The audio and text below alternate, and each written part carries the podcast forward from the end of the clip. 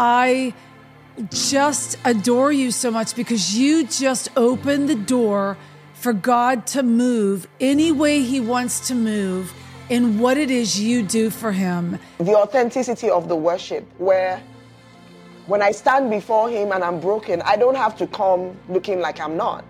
I come broken. I, I, I need healing. I come needing healing. I am excited and happy. I come excited and happy. And and where my spirit being is not is not putting up smoke screens before God. I'm going to give a little context to how we know each other because we met in 2010. Yes. June of 2010. You um, applied for the Dive Creative School that at the time I was doing in Charlotte, North Carolina. Yeah. But we met in Dallas. Yeah. Maybe months before that. Do you Yeah. remember like when exactly I we remember met? Too well. I, I remember too well. It was at a worship Yeah. conference, and I was sitting in the in the congregation as you led worship, and I had never seen anything like that in my life. I I was in awe of God. I was totally. Was like my eyes were peeled open to see what was possible with worship and intimacy. I had never seen anything like. It was almost scary. it was beautiful. Yeah, yeah. And you approached me at that conference and introduced yourself to me. Yeah, I remember. And I think I told you a little bit about the dive school. But when Yes. you came to that conference, you came to the States kind of as it like a break, like to just like take in this conference. Yes. But you are primarily known for for both music, but photography in in Ni- Nairobi, Nigeria, Nigeria, Yes. not Nairobi. You came all the way out there, kind of on a retreat, but can you just kind of tell like t- I want you to tell the story of how you you went from kind of like this music background and then you got into photography because I find even your journey so fascinating how the Lord moved you into music, moved you into photography to doing what you're doing with the worship scene right now um, in Nigeria. So t- walk us through that. Oh, it's really funny. I started worshiping when I was um, literally when I was 14, 15. I started writing music um, when I was about 15 because my pastor would preach and then I would write the sermon to songs and I would teach much older people the songs. You know, I had a lot of people who were in college at the time, and then I would teach them the songs. So very quickly, as soon as I got into college, I started writing music. I found a community of people that I made music with. I was a music director in my Christian fellowship. And as soon as I was out, out of school, I was with a group of young musicians and we got a record, le- a record deal in the US.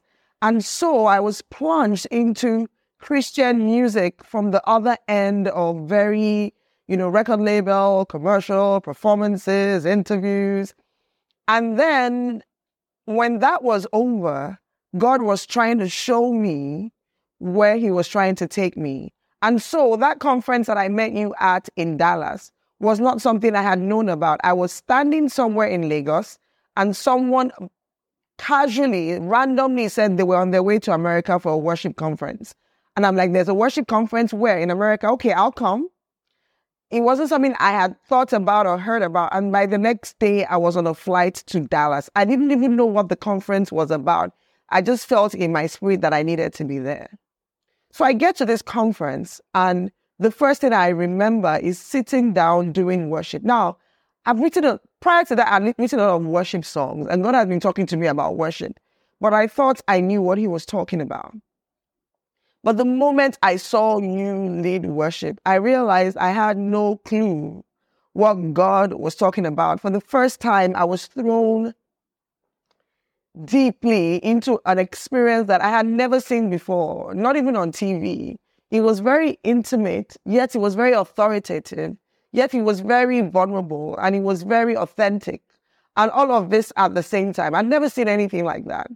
And I wanted to know more. So when I found out about your dive school, a few months afterwards, I left Nigeria again and I came for the dive school. And I will not lie to you. Nothing about my life has been the same since then. It's been one long journey of God showing me the secret place, you know, and showing me the power of worship and the authority that we have in worship and how to war in worship and how to heal in worship. And so my entire life and musical journey has been one long thread from that time that I met you. It's just crazy. It really is crazy. Oh. In fact, I, I remember that particular school that you came to. I think there were, you know, four or five different nations represented yes. at that school. And it was really a collective, almost explosion of God rerouting people's lives. Yes. Just in that little seven days that we were all together. Oh, yeah. And there was such a beautiful connection to you because you, you are a very well known photographer. I think at the time you were working for, I think the government there, for the president there, taking yeah. uh, photographs yeah. of, uh, you know, all of these kind of dignitaries and, and, yeah. and I just was like mesmerized by the, by the craziness of your life. Yeah. And how all of a sudden worship became, I mean, I'm, you know, this, the show is called um, "Worship is is a Weapon," and my conversations with you were so much about that, so much yeah. about the fact that worship almost became this really beautiful weapon yes. that you realized had all this authority to it in your own life. Yes. Um, how did that change when you got back? Because it's not like you went full into worship and stopped doing photography. No. Photography for you is almost like worship. It is. And, and is. it is almost like a weapon, the way that you would describe it. Yeah, tell, I, I want you to tell some stories about that because I found that so fascinating with the creative and your link with photography being such a form of worship. You know what's really strange is that my photography and my music kind of took off exactly at the same time. And I remember I started off as a documentary photographer, but even with my documentary work, I always made portraits. I was always drawn to people. And I was also always drawn to beauty in, in the sense that it didn't matter what the subject was. I was going to find what was beautiful about the soul of the individual. And I was always drawn to calling out you know, what someone was carrying on the inside. So it was almost like photography was where I got to do it in real time, where, you know, what God was dealing with me prophetically, I could express artistically in my connection with another human being. And, and to find worship where he did that for me. So it was almost as if everything God did for me in the place of intimacy, I now had a form and an art form that I could do that for someone else. So it was almost as if the conversations that God was having with me in the intimate space, I could have those kind of conversations and kind of be like a bridge between God and someone else to let them know that in fact they are beautiful and they are valuable and and and that he can see them, you know. And so for me, they've always worked hand in hand. I make my best work when I'm most connected with God.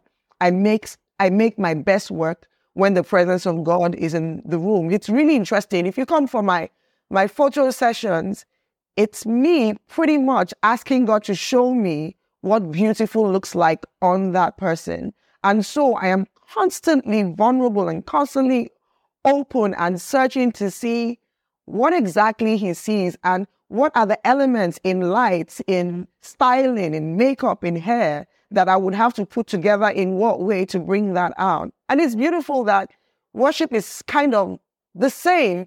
It's like we are drawn and we are facing him and, you know, he has our attention. Mm. But in that moment, he also is looking upon us and looking at us.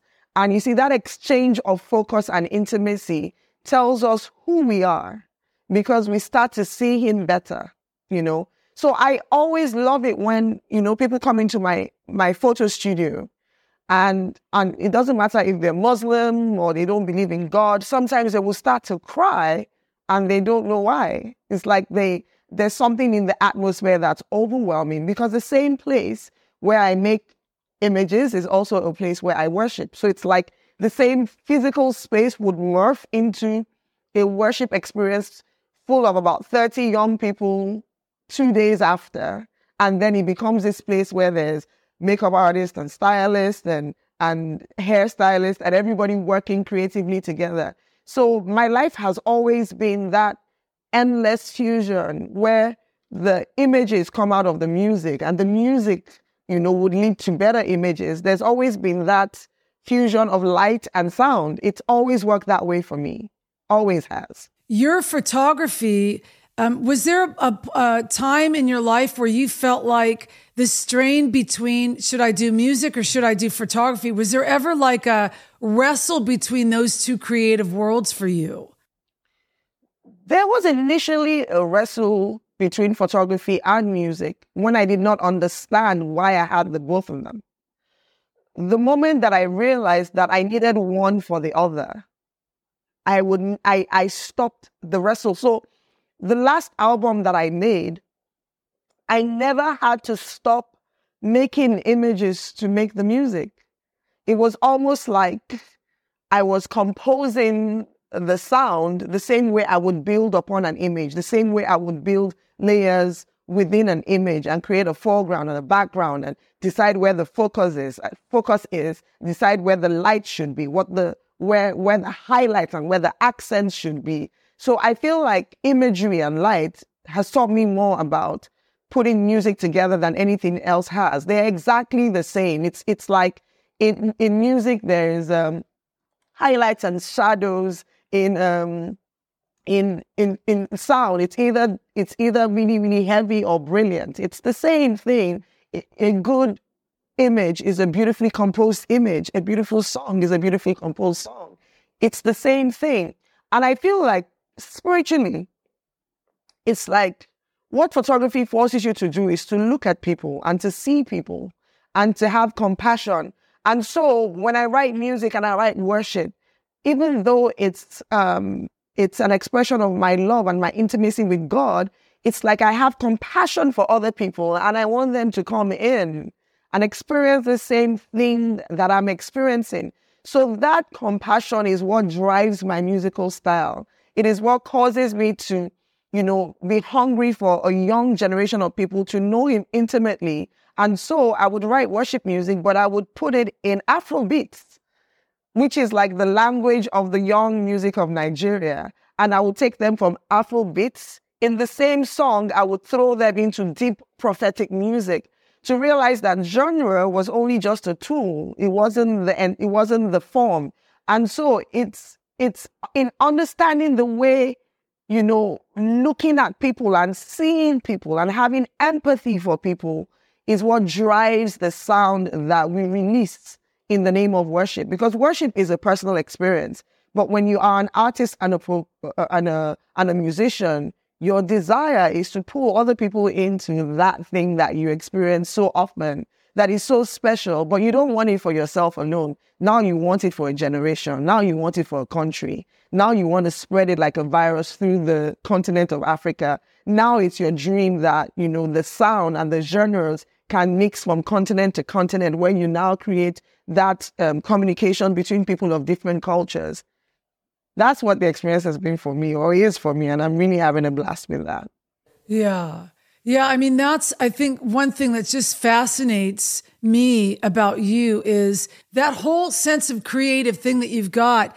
You look at the way you take a picture, the way you sing a song. And that's always just been because not not everybody understands the um, the beauty of cre- of the creative expression and what God loves about creative expression.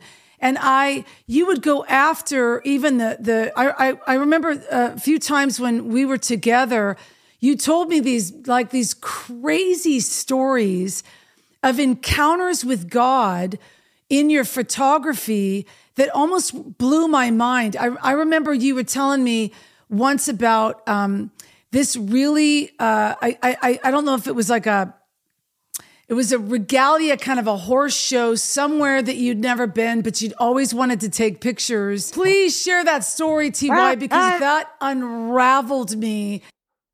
I literally and sent me to a place with the Lord where I have never forgotten those Im- that image that you brought up and the, what God was doing in the midst of that. Please tell that story. So I, I think God used my photography encounter to teach me about royalty and and what it means when He calls us royalty or royal priesthood and what it really means. So um, I got permission to go to the northern part of Nigeria to shoot the emir, you know, the of Kano, and I remember that um, one of the first things. Like, explain we, what that is. People wouldn't necessarily know what that is.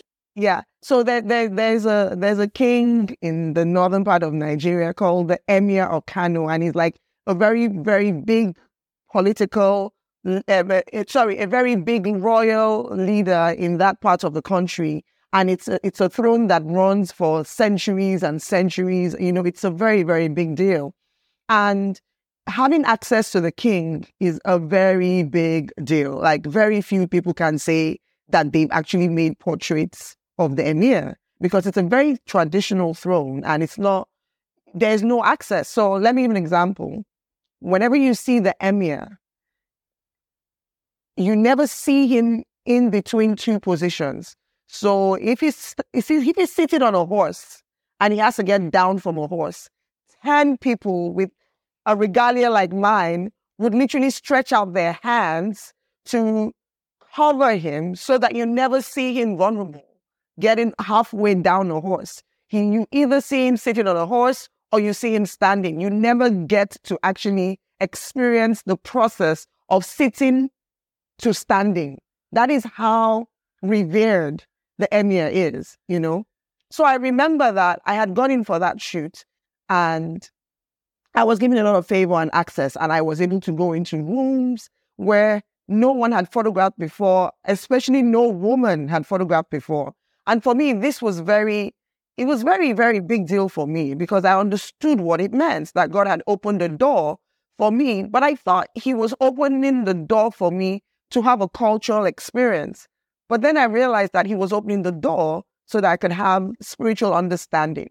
So I remember once, whenever the king would be on its on his way to a venue, then the crowd will start to chant Jarachi or something like that. And and I would like, what is all this commotion? There'll be commotion everywhere, and people will be shooting guns, you know, in the air, and some people will be blowing on the kakaki because.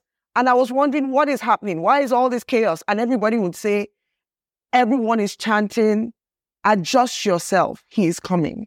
Adjust yourself is coming. That means prepare yourself, stand in proper position because he's on his way. And I thought, oh my God, doesn't that just tell me about who God is? And I assumed that that was an allegory for God. So the next day, when all of this was over, when I went to pray and spend time with God, I remember I was chanting and I was going, God Almighty, I've come to worship you. You are here. And and I was going on in this very dramatic way, and it was almost as if I felt God roll his eyes at me and go, My daughter, you are royalty. When you walk into the room, every spiritual entity will adjust itself into position because you have come. So it was God showing me the power of who we are as children, as sons, as daughters of God, the authority that we carry. And and if a human royal position could carry that kind of authority, then you must be aware of what happens when you walk into a territory or when you walk into a room. Everybody knows you're on your way. Everybody in the spirit begins to adjust properly. There are angels on your side. Even the darkness knows that you've come. And it's amazing how God will teach me these very strong spiritual lessons through photography commissions. That's crazy. And then you did get to photograph him. Oh, yes, I did. Oh, yes, I did. And I remember it was really strange because yeah. he, he, very traditional, very beautiful though. It's the most beautiful. I, I will share some of the pictures, but it's the most beautiful thing you've ever seen because everything is royal, down to the shoes, down to the turbans, down to even the way he speaks. You know, a, a king doesn't waste words. And a king doesn't talk to everyone. So I remember that he would talk to his handler to talk to me. Now, that did not in any way make me feel small or belittled or disrespected, but it let me understand that it is a, the position is holy, it's separate. We are not the same. And it's beautiful because in the modern world, people do not understand royalty and they do not understand kingship, you know, because everyone is democratic. And of course, all human beings are equal. But an understanding of kingship and royalty and, and authority gives you a very clear picture of who God is, because that is who God is. God is King of kings and Lord of lords. He is the King of all, uh, the King of every age, the, from from the beginning to the end, the Alpha and Omega. And to understand who He is, sometimes the place of intimacy may may deceive you into becoming so casual that you do not understand the power and the authority of the God that you stand before. Yeah. And I think the the the most beautiful trait about you for me has been how you are um, you walk around certain that God loves you, that He sees you, and you you invite the experience of God into what you do, which you know I don't know if it's a part of the Western culture here to always doubt, but it's what I found and have, have always find so refreshing about um, different parts of the world, especially Africa. And you have uh, renewed that place in me where you would always say to me, Why do you doubt? Why do you doubt that the Lord would ever do anything? You put so much emphasis on having the experience with God and inviting him into what you're doing, that your experiences with him in the middle of what you're doing are so profound to me of an encounter. I mean, I remember you even, I don't know how many years ago this was, but you were sharing with me, I, you were photographing some type of musician there, famous musician there, and you saw this girl um, oh, walking around with bread on her head. oh my God, Rita. These stories, TY, changed my life. But, but that, uh, Rita, that was they changed that was, my life the way. you want to hear that one again? The story of Olajumoke, the bread seller. So, um, a, a, British rapper, a very famous British rapper. He wasn't even a Nigerian artist. He's from. He came in for the UK, and usually at the time I used to work with um, one of the top publications in Nigeria. So whenever anyone important came to Nigeria, I was commissioned to photograph. So for instance, when Beyonce came, I I got commissioned to photograph Beyonce, Jay Z, Snoop Dogg, many artists, Arnold Schwarzenegger. I photographed a lot of um, very famous people from the US. But I remember that a lot of the photos that I had done were in hotels, and I and I said to myself, the next, I know it's amazing how God will put these thoughts in your head because He already has a story written out. And I said, the next time I'm asked to photograph another artist from out of the country, I will not shoot them in a hotel. I'm going to take them to the heart of the city and I'm going to photograph them right there. And so I remember when Tiny Tempah came into Nigeria, I insisted that he be brought to Yaba. And I insisted that I wanted to photograph him with real people in the middle of the beauty and the chaos and the everything that that is Lagos. Lagos is very Lagos is like New York on speed. it's like a lot of energy, and I wanted to photograph him in the middle of all of that. And then I had this image that I, I took him onto the streets, and I wanted like a bike rider to ride past him, and I photographed him juxtaposed with that. And this young lady who was selling bread, and there's something in Lagos when people sell bread, they would usually have a tray of bread uh, with a lot of bread arranged yay high on their head, balanced to sell. And I, I kind of winked at her and said, "Is it okay to photograph you?" And she said yes. And then I put out this picture of Tiny Tempah and this bread seller, and everybody thought she was a model. And so when the pictures were published, people were like, "Oh my God, how did a model know how to balance all this bread on her head?" Because it's a skill that you learn over time you can't just balance. You have to be someone who knows how to do that. And I kept telling people she's not a model. She's actually a bread seller. And people were like, no way. And so I left a message out in the same area for them to find her. And then they did bring her to me. And when I met her, she told me that she had two young kids, and one of them was exactly the same age as my kids. So I just wanted to help her, and I didn't know her. So I did this photo shoot of her, and then I sent it out. While I did that, she got a rec- she got a modeling contract, and was published on the cover of that same magazine. And I thought the story would go viral in Nigeria, but in two days, this news was on every major platform on the world. It was on BBC, CNN, NBC, every major news network in America, in China, New Zealand, Australia, everywhere. And it was just such a simple story that a, a street hawker became a model. It was very simple, like transformational story. And you know, it's really interesting that isn't that what God does with us when when we become children. It doesn't matter where we are and who we are. The moment that he puts a crown on our head, immediately in sonship, you know, and we become his children, you know, it puts a dignity on us that life cannot shake off us. It's it's incredible, you know, but it's it's really weird how God somehow would just lead you into these coincidences. This was complete coincidence. There's no way in the world that I could have planned to be at that spot on that day at that time to photograph this girl who, who I'd never met before in my life, who two weeks down the line we're both on CNN International having a, an interview together. It's it's incredible. It's impossible, really. It's impossible, you know. All the time with you. That's why I just adore you so much because you just open the door for God to move any way he wants to move in what it is you do for him.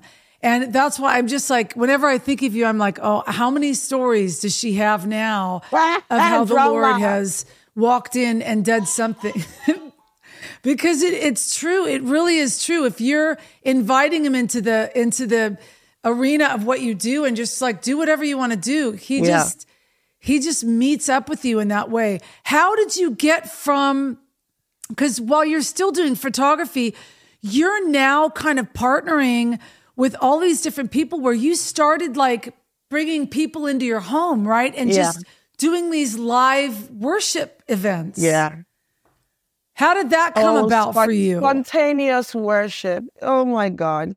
I think the sessions of worship in my living room have been God's biggest gift to me. It's so incredible that if it didn't happen one more time, if if if if the last time I did it, last week Thursday was the last time I was ever going to do it, it'll probably take me another 30, 35 years to go through every encounter and understand every song that has come. So you see, um, usually on Thursdays in my house, I have the house open and I ask God, who are you going to bring in next? And he would literally either tell me or send me a sign and I would just call them and they would come. And this started almost seven years ago. And basically what we do is we come in front of a microphone with no songs on our heart.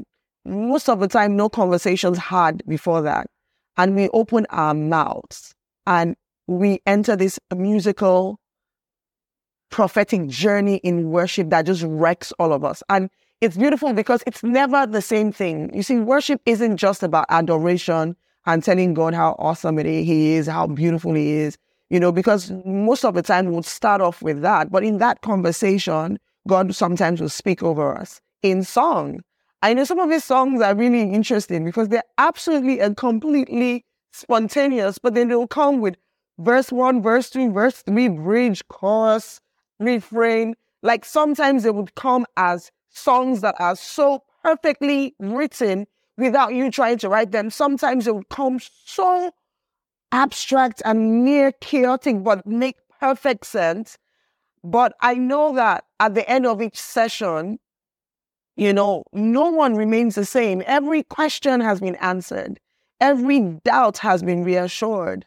Every conversation that you've been trying to have with God has been had. Everything that he's been trying to tell you and you wouldn't listen has come to you in a song. And it's the most beautiful thing. And I remember when we started sharing these things, nobody was really watching. And then, but over the years, people have, you know, have tuned in and they, they've just been able to navigate with these sounds. And it's, it's, it's incredible. It's incredible. I'm, I, you never know what the songs will be about. I remember during the COVID, when COVID started and just before the lockdown, I had a, a friend of mine now coming to Nigeria. And I, I, all, the, all the while I used to hear her name, I thought she was a man. And I heard, oh, Tomi Favored is in Nigeria. And I'm like, oh, really? And I called her. She showed up at my house and we did a song together called Passover. And this was just before the lockdown. And I remember that when we released this song, spirit prophetic dancers and flaggers from all over the world literally took Passover as an anthem to speak over the land. And a lot of people would go in front of hospitals and play Passover and flag and dance. And there was nothing we did from our end to make this happen. We didn't reach out to a bunch of dancers and say, oh, this is a good song for that. It's beautiful to know that when you tie, tie yourself into what God is doing and you make your mouth your, yourself a a an available, vulnerable, open mouthpiece for God, then there's no telling what he does. Sometimes they're little things. Sometimes he's not doing anything in that session for the nation. Maybe he's dealing with my selfishness or my small mind or my self-centeredness or my doubt and my fear today. But tomorrow he may be speaking over the nation. He may be speaking over the economy and healing the country. Mm, the next day wow. he might be opening yeah, a door yeah. for other people. So it's it's beautiful what happens when we actually spend time in worship because it's a two-way street. You know, you never know what happens. You never know. Yeah. Yeah, I I do you find that I mean, I guess for me there's such a vulnerability in that what you're doing because in the western culture we're so used to putting the song together and hoping that everybody like it and what you guys are doing that, I mean, there's so much of, I know you do it, but there's a lot of friends that you have that are, are doing that same thing. And I'm seeing reels and all kinds of stuff now constantly yeah. with this just live, spontaneous thing that's happening and the power that's coming off of, you know, just watching those things is so different even for me as a songwriter, there is this um, vulnerable kind of like release in watching these reels or watching these YouTube things, and there's there's just no struggle on it.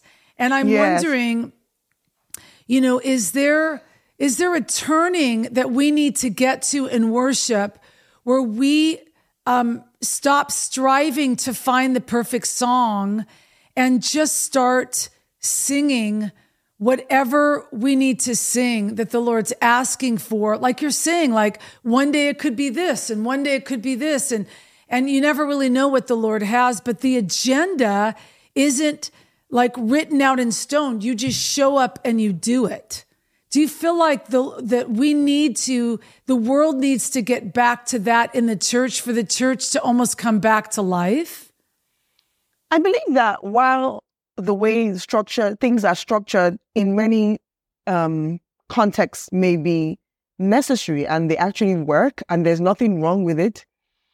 I know that there's a beauty in separating time to let letting God release sound over us and through us and allowing ourselves release sound to him void of any agenda where whatever the sound is it is. It doesn't have to be anything it, as long as it is authentic. I think it's the authenticity of the worship where when I stand before him and I'm broken, I don't have to come looking like I'm not. I come broken. I, I, I need healing. I come needing healing. I am excited and happy. I come excited and happy. And and where my spirit being is not is not putting up smoke screens before God where the sound is exactly where I am. And I feel like that liberty and freedom in that context because it cannot be in every context. You know, it, it's it's a very very unique and and very beautiful context really because you know I I found it and it's such a beautiful place where I've created a place not just in front of the microphone, but even if it's just in your time with God in the morning, to open up your mouth and sing to Him a new song, not knowing where the song ends, not knowing where the song can go, and having every expression, every instruction come through the song, every prayer come through the song, every desire, every spiritual, everything that the Spirit of God is trying to pull on the inside of you and stir up on the inside of you come out through a song. It's a very beautiful thing, but I think that you have to be intentional in having it happen. You just have to want it enough to create time to do it and create a context where you can do it. Yeah, I think that's probably the the biggest downfall that I've seen just in our culture is that there's not a need for it. That that there's so many people that walk around that worshiping or just telling God what it is they believe about him on a spot on a spontaneous or on a, even a daily like kind of prayer journal. It's just it's not the first thing that we think about. And I I I just find it um almost like there's a what you guys do and what I've been watching has almost stirred up a jealousy in me to want to get there because I think there's there's this idea that oh there's a formula for that. There's got to be a formula for that. That must be somebody called by God to do that thing. And I don't hear you saying this is a formula. I just hear you saying no, just like open up your open up your mouth and sing. I mean, scripture tells us to even do that, but it is really so mind boggling that our own stuff puts us in the trenches that we can't just sing. You know, I, I think a lot of um, Isaiah 54, you know, single barren woman, you who never bore a child. And the conversation I had with the Lord many, many years ago because, you know, I understood that verse. I understood that verse from a barren woman. I understood that ber- verse from just how do you sing like you have something in the Lord or you have something in the natural that God has answered you with when you don't? Like, how do you pretend that your life is okay when it's not? And for years, I wrestled with that.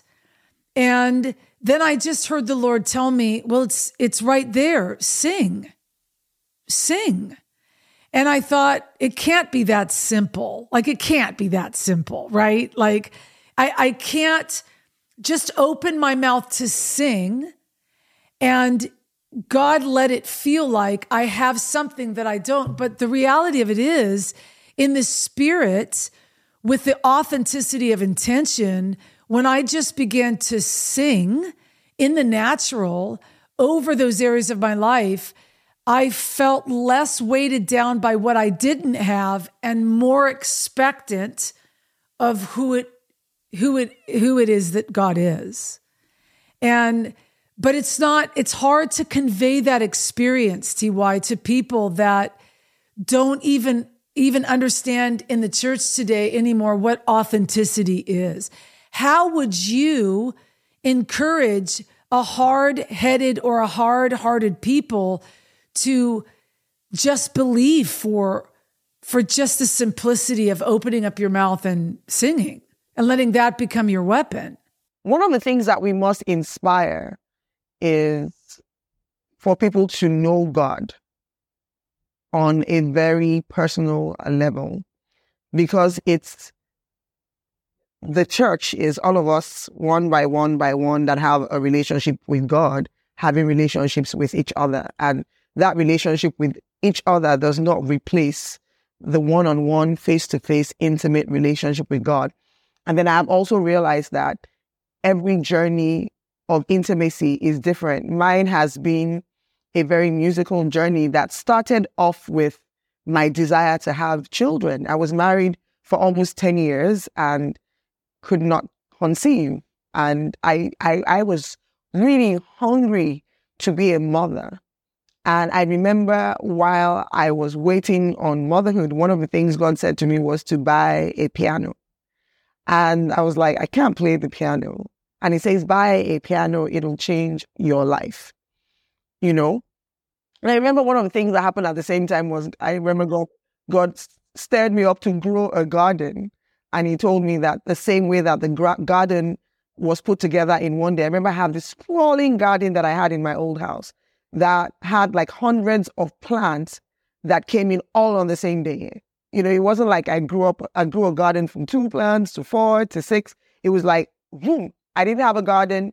Then I had a garden on my roof and it was beautiful. And, and sometimes the way that God works with us and the way that God will work with you is different from the way he would work with me. With music and finding what that I do now so effortlessly, it was following each and every instruction that he gave me one at a time.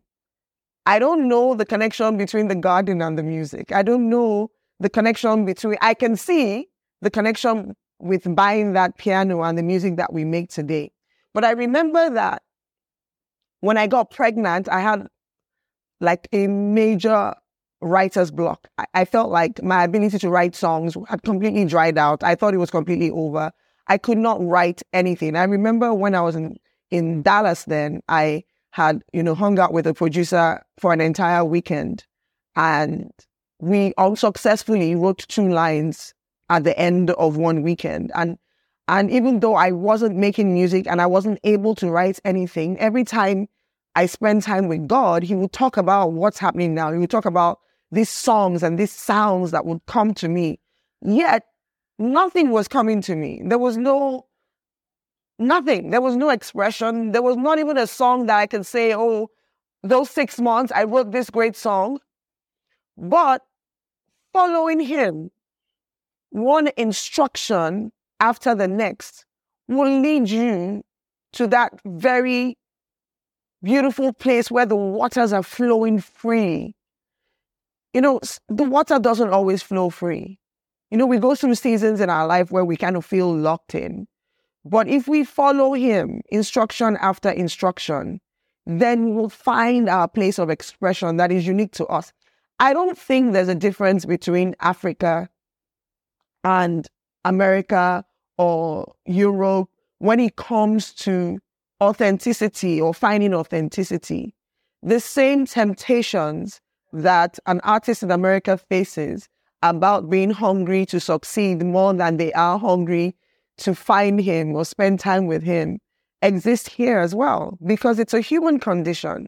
Sometimes that which God has given you can become a tool of trade. And you have to decide if it is a tool of trade or it is the most important thing in your life. Even Jesus was tempted in that way. He was asked to turn stone to bread. He was asked to jump down from the temple so that everybody would see him. Do, do you understand what I'm trying to say?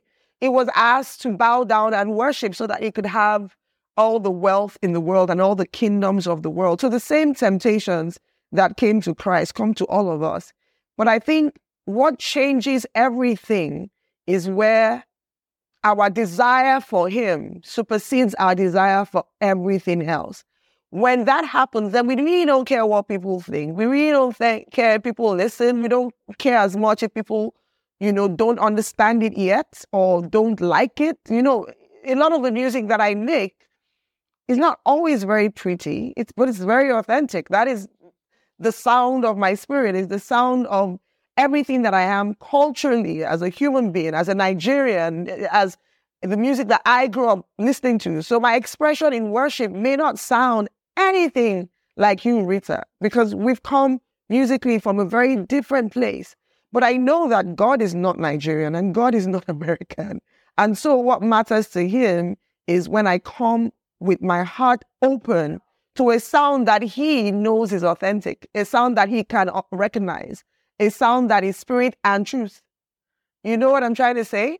So the temptations are the same. It's just more about value. What do we really value? If you value industry, then be sincere about it. It's, it's a decision to say, that is why I'm in this. This is why I'm here. I'm here for industry. it's a decision that someone can make. And and that is their decision. To I can't say, oh, I want you to do it like me, because I have my own way and I have my own little economy of life and how I do life and how I trade time and how I trade my gifts and how I work, you know. But for me, music is that place where I I serve him and where he takes care of me. It's where I I take instructions. It's also that place where I can get anything I want. I, I mean, there's absolutely nothing that my heart desires that I cannot, in the place of worship, lay down before him. And sometimes I will lay it down before him and he completely takes it away from me. And he's like, no, that's not for you. But sometimes I'll bring this huge, impossible ideas and say, God, I want that. And he's like, absolutely sure, you can have that. So it's just that place of intimacy between father and son, between king and subject, between Jesus, my brother, the firstborn. You know, it's it's everything. And and there's no one way to do it. Just make sure that in this life, that is the one place where it's true. You know, spirit and truth. They that worship him must worship him in spirit and in truth. It must be the one place where it's sincere. They, this is not the place. We can make music that doesn't have to be. You can write a song that does not depict how you really feel as a human being. You, songwriting doesn't necessarily have to be sincere. But worship has to be truth. This is the one place where it has to be truth. They that worship him must worship him in spirit and in truth. And the expression of truth, even though it's universal in the spirit and by the word of God, is different for every individual. I will never sound like you, you know, and there's no need for me. You know, it's amazing how what I love about what God is doing in Nigeria right now is that Nigerians have become more comfortable with sounding Nigerian. 30 years ago, every deep expression of worship had to sound Americanish, you know, because that was the music that was coming to us and that was music that was influencing us. What excites me about watching young Nigerian worship leaders is they are finding their own sound. They're not ashamed of their own sound. They're putting out their own sound, authentic sound, you know, and I'm watching people from all over the world listen to this sound, you know, be inspired by this sound, be drawn closer to God by these sounds. Because everything that we carry in the difference of our expression is by the Holy Ghost, you know, and He is not Nigerian or American. He's the he's the source of us all. I've loved watching that because I I just from on this side of it, watching what I've seen of what you're doing and what some other people there are doing, it that's what I've I've gleaned from it. I'm like, oh man, it's their sound. The way that they're doing it is so anointed by the way that they're doing it because it's the way God's anointing them to do it. And it wasn't um, it just didn't wasn't westernized. And for me, that's what why, you know, some of those videos were almost intoxicating for me in the spirit because I was so unraveled by that kind of authenticity. It wasn't something I'd heard before, but it was authentically what was coming from what they were doing and ministered to my soul without even understanding the language of it. And I think I was so provoked by that. I even was watching a couple days ago um, a young Muslim girl just on YouTube who I think is from Nigeria. She has kind of a podcast or some YouTube following, and she was listening to um, some some um, worship music in the U.S. And then she said, "I'm gonna just play worship music from here in Nigeria, and I I'm gonna destroy the name of the person that she played." But I knew this was somebody you posted at one point and she wasn't, she's a Muslim. She wasn't, she's not even a Christian. And she just was lighting up singing this Nigerian worship music um, from this, uh, this circle of people that you do it with. And I was just in awe of the translation, the pure translation of the presence of God to someone who's not even a believer on screen watching it happen right there and just kind of mesmerized by the power of that kind of worship. And I just thought, man, I, I, it actually, again, it makes me jealous to stay authentic and to stay not, I'm so worried because I think that's part of what you're saying too is I think sometimes I get, you know, kind of as an older mother figure in worship, worried about what's happening to worship and missing the fact that if we just glean back into and lean back into, um, you know what? Where's your heart? Where's your need? What do you need God to do? And let's just tell him and make it almost bring it back to this simplistic format, I think is quite beautiful. It's it's really quite beautiful. So I I love that you're doing this. I'm so grateful for who you are. I'm so like I'm stunned by what God does with you all the time. It's just I I think I could tell stories about you all the time because from what you do in photography to what you do in worship, it really is truly absolutely stunning. You know, I stumbled on a scripture in the book of Acts where it says that I will rebuild the tabernacle of David so that the pagans can come. And a lot of times when we talk about spreading the gospel, we think that the way to spread the gospel of Jesus is merely by being more strategic and going outside and speaking to the world in a way that they would understand, and then they can now see Jesus. But what God is saying is, I will rebuild the tabernacle of David, that place of intimacy with God and contact with God, so that the pagans can come. The first, it's amazing that when you begin to worship in spirit and in truth, like we just spoke about, the glory of the Lord will fill the earth. Then those that don't know Jesus will hear. They will hear the depths of your worship. They will understand the tongues. They will understand the brokenness and the intimacy, even though they've never met Jesus. And that will be their introduction. You know, sometimes we kind of like underestimate the wisdom that lies in a human being. And we feel like we need to break down the gospel into little tiny pieces so that they can finally get it. No, everyone who ever meets Jesus will get it. It's not, you don't need, they don't need you to say, oh, this is exactly, no, they will get, every human spirit will recognize Christ when they see him. And so when the sound that we make is from him and to him, nobody on earth, you know, is free from that. Every, it's like a virus. You know, I, I remember when we released the last album, I remember one of the prophetic words that I got was, where is your place in the secular music charts? And I was like, okay, God, I started off worship from being in the secular music charts without trying.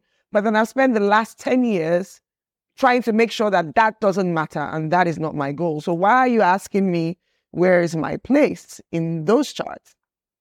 But then he started to explain to me that when I said that to you, I didn't necessarily tell you to make music from the outside you kind of have to come deeper within so that those on the outside can hear you. It's not by watering it down or making it neutral that they would hear you. When it's authentic and it's true and it's legitimate, everybody knows what authentic expression and artistry is. Everybody can hear it. So I remember that I took that risk this time around and I said, okay, it was going to be all true. So it's everything from Afrobeats to to tongues, to everything that I am in, by nature. And I remember that when we released the album, it became the number two album, not gospel album in Nigeria. And Nigeria, the music scene is very big. It's it's huge. Music from here charts in the US. Do you understand? All the time. The last one of our artists um, was number one in the US just a few months ago. So it's it's a very, very interesting interesting space. But I saw God put the music up there. Why? Because the glory of the Lord and the praise of the Lord shall cover the earth. Why? God is hungry for people to know him. And every time we praise him, every time we we we we make music about our encounters with him, the hunger in the heart of everyone that hears is stirred up. You know, we don't need to try as hard as we think we need to to try in being strategic we just have to be authentic. You know, he, he, is God and he wants to reach people and he will reach people through the depths of our worship, the depths of our worship. So good. It's yeah. so good. You're so awesome. You are awesome. I'm so thankful for you, TY. And I'm so thankful for your wisdom and just your, um, just the way you run the race. I mean, you, you just, you really are such an inspiration to the, just the spirit of creative expression and to relationship with God and intimacy. You really are f- quite fascinating for me. I'm, I'm always just like stunned by what God does with you. I'll never forget you. We had dinner one night and you wanted to take pictures of justice. Yes, I remember. You know, you're like um you're you're like in the states we call, you know, her name is Annie Leibovitz, but you're Yeah, like the Annie. Annie Leibovitz of America. And so I I was like you wanted to take pictures of him. I'm like, oh my gosh, to get T.Y. Bello to take pictures of my kid. Are you kidding me? And you were waiting. He was like, I, I'm just waiting for the Lord to speak to me about how to shoot him, how to, you know, to, to photograph him. And I was like, okay. And then we were at dinner and he used to love those little packets of sugar. And he pu- pulled the packet of sugar off the, um, off the restaurant table and he unwrapped it and he poured it into thing and you said i know how to i know how to photograph him now the lord just gave me a vision for how to photograph him now and um you had i don't know if i did it or you did it but um I remember- remember remember we i had flour in my hand Yes. and when I when you said go, I blew the flour into his face and you shot you shot the most absolutely gorgeous. It's one of my favorite photographs of him. I need to get it actually just huge on the Yes. wall. But that photograph because I every time I look at that photograph I'm like that was a vision she had from the Lord to blow flour in my kid's face. And the joy on his face in the in that picture was just it's just stunning. I just love you to death. You're amazing. I just think it's so important for people that listen to what I do to just get the resources of just the weapon in worship Yeah. And how powerful it is. I mean, I'm still in this because it is so powerful. Yeah. And there may be a million reasons for me to quit, but the one reason for me to stay is that I've never seen God do more in worship than use it as a weapon of defense against the enemy Yeah. and to to to just bring us back to center and Yeah. bring us back to truth. Yeah. And you know, we talk so much about authenticity. It really is truth, right? It's just Yes. when the truth is released out of anybody's mouth, anybody under a lie will tremble Yeah. because the truth is so much more powerful than the lie. Yes. So I'm Wow. I'm just so grateful for you. Oh, my goodness. What what's happening like just before we go, what's what's the next step for you? Like what are you doing? Oh my God, it's it's me and a community of young people. Listen, if you come to my house now, it gets really exciting. It's always like tons of like young people. So it's a lot of like for me touring through the universities here and also collaborating with young people. I, I feel like the the revival over here is with the young. It's with the youth. Youth. It's with the youth.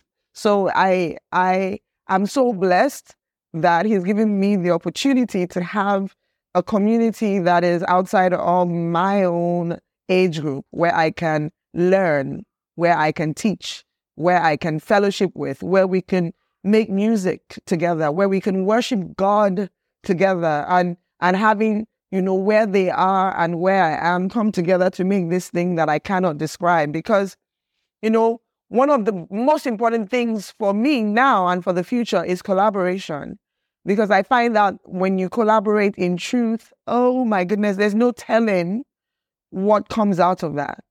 It's it's it's fresh every time. Every time you get with another human being and you guys are all heart open like that. So it's it's it's also bringing the music, you know, and having more of those kind of collaborations outside of my own community.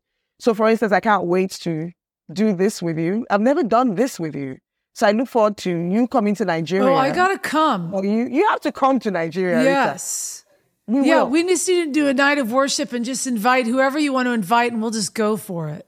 Oh, and you would love, you would love, I love the revival that is going on here among the young people. People are. Oh, I would love it. And then there's so much to learn. I think one one of the beautiful things about knowing you are the things that I've learned, you know, and the conversations you have and the way you use words, you know, the way you use words and the understanding that you have of words and I, don't know I don't I don't think I have the English for that and how it's changed me, you know, how it's changed me. I, I don't think I'd be here having all these beautiful, crazy experiences with God if I never met you.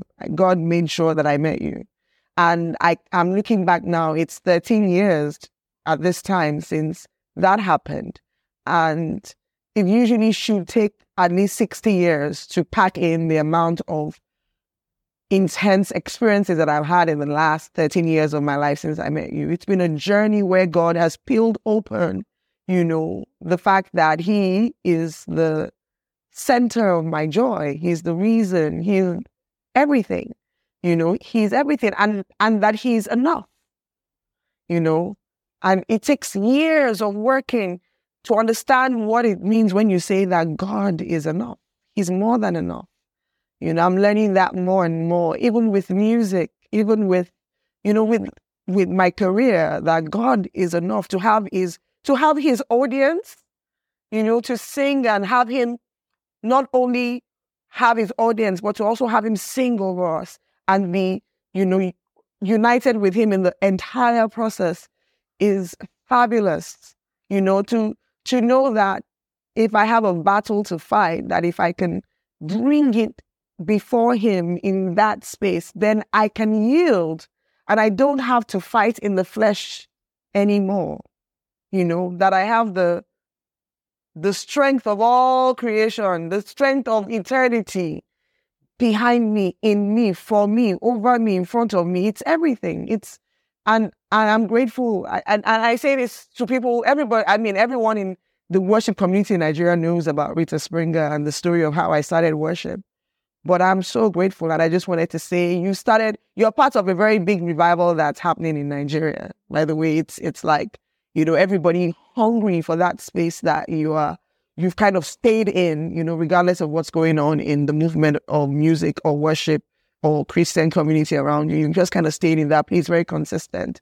And we're watching from across the world and we're very grateful. Thank you so much, TY, for joining us today and just sharing your heart. Uh, I can't wait for people to hear your story and just to hear what you're doing uh, in in Nigeria, in Lagos, in that part of Africa, and what God's doing with you. So thank you so much, my friend, for thank being here. I love you. I love you. I, I love, love you. you so much. I love you so much. Okay. Thank you for having me. It's been such a joy.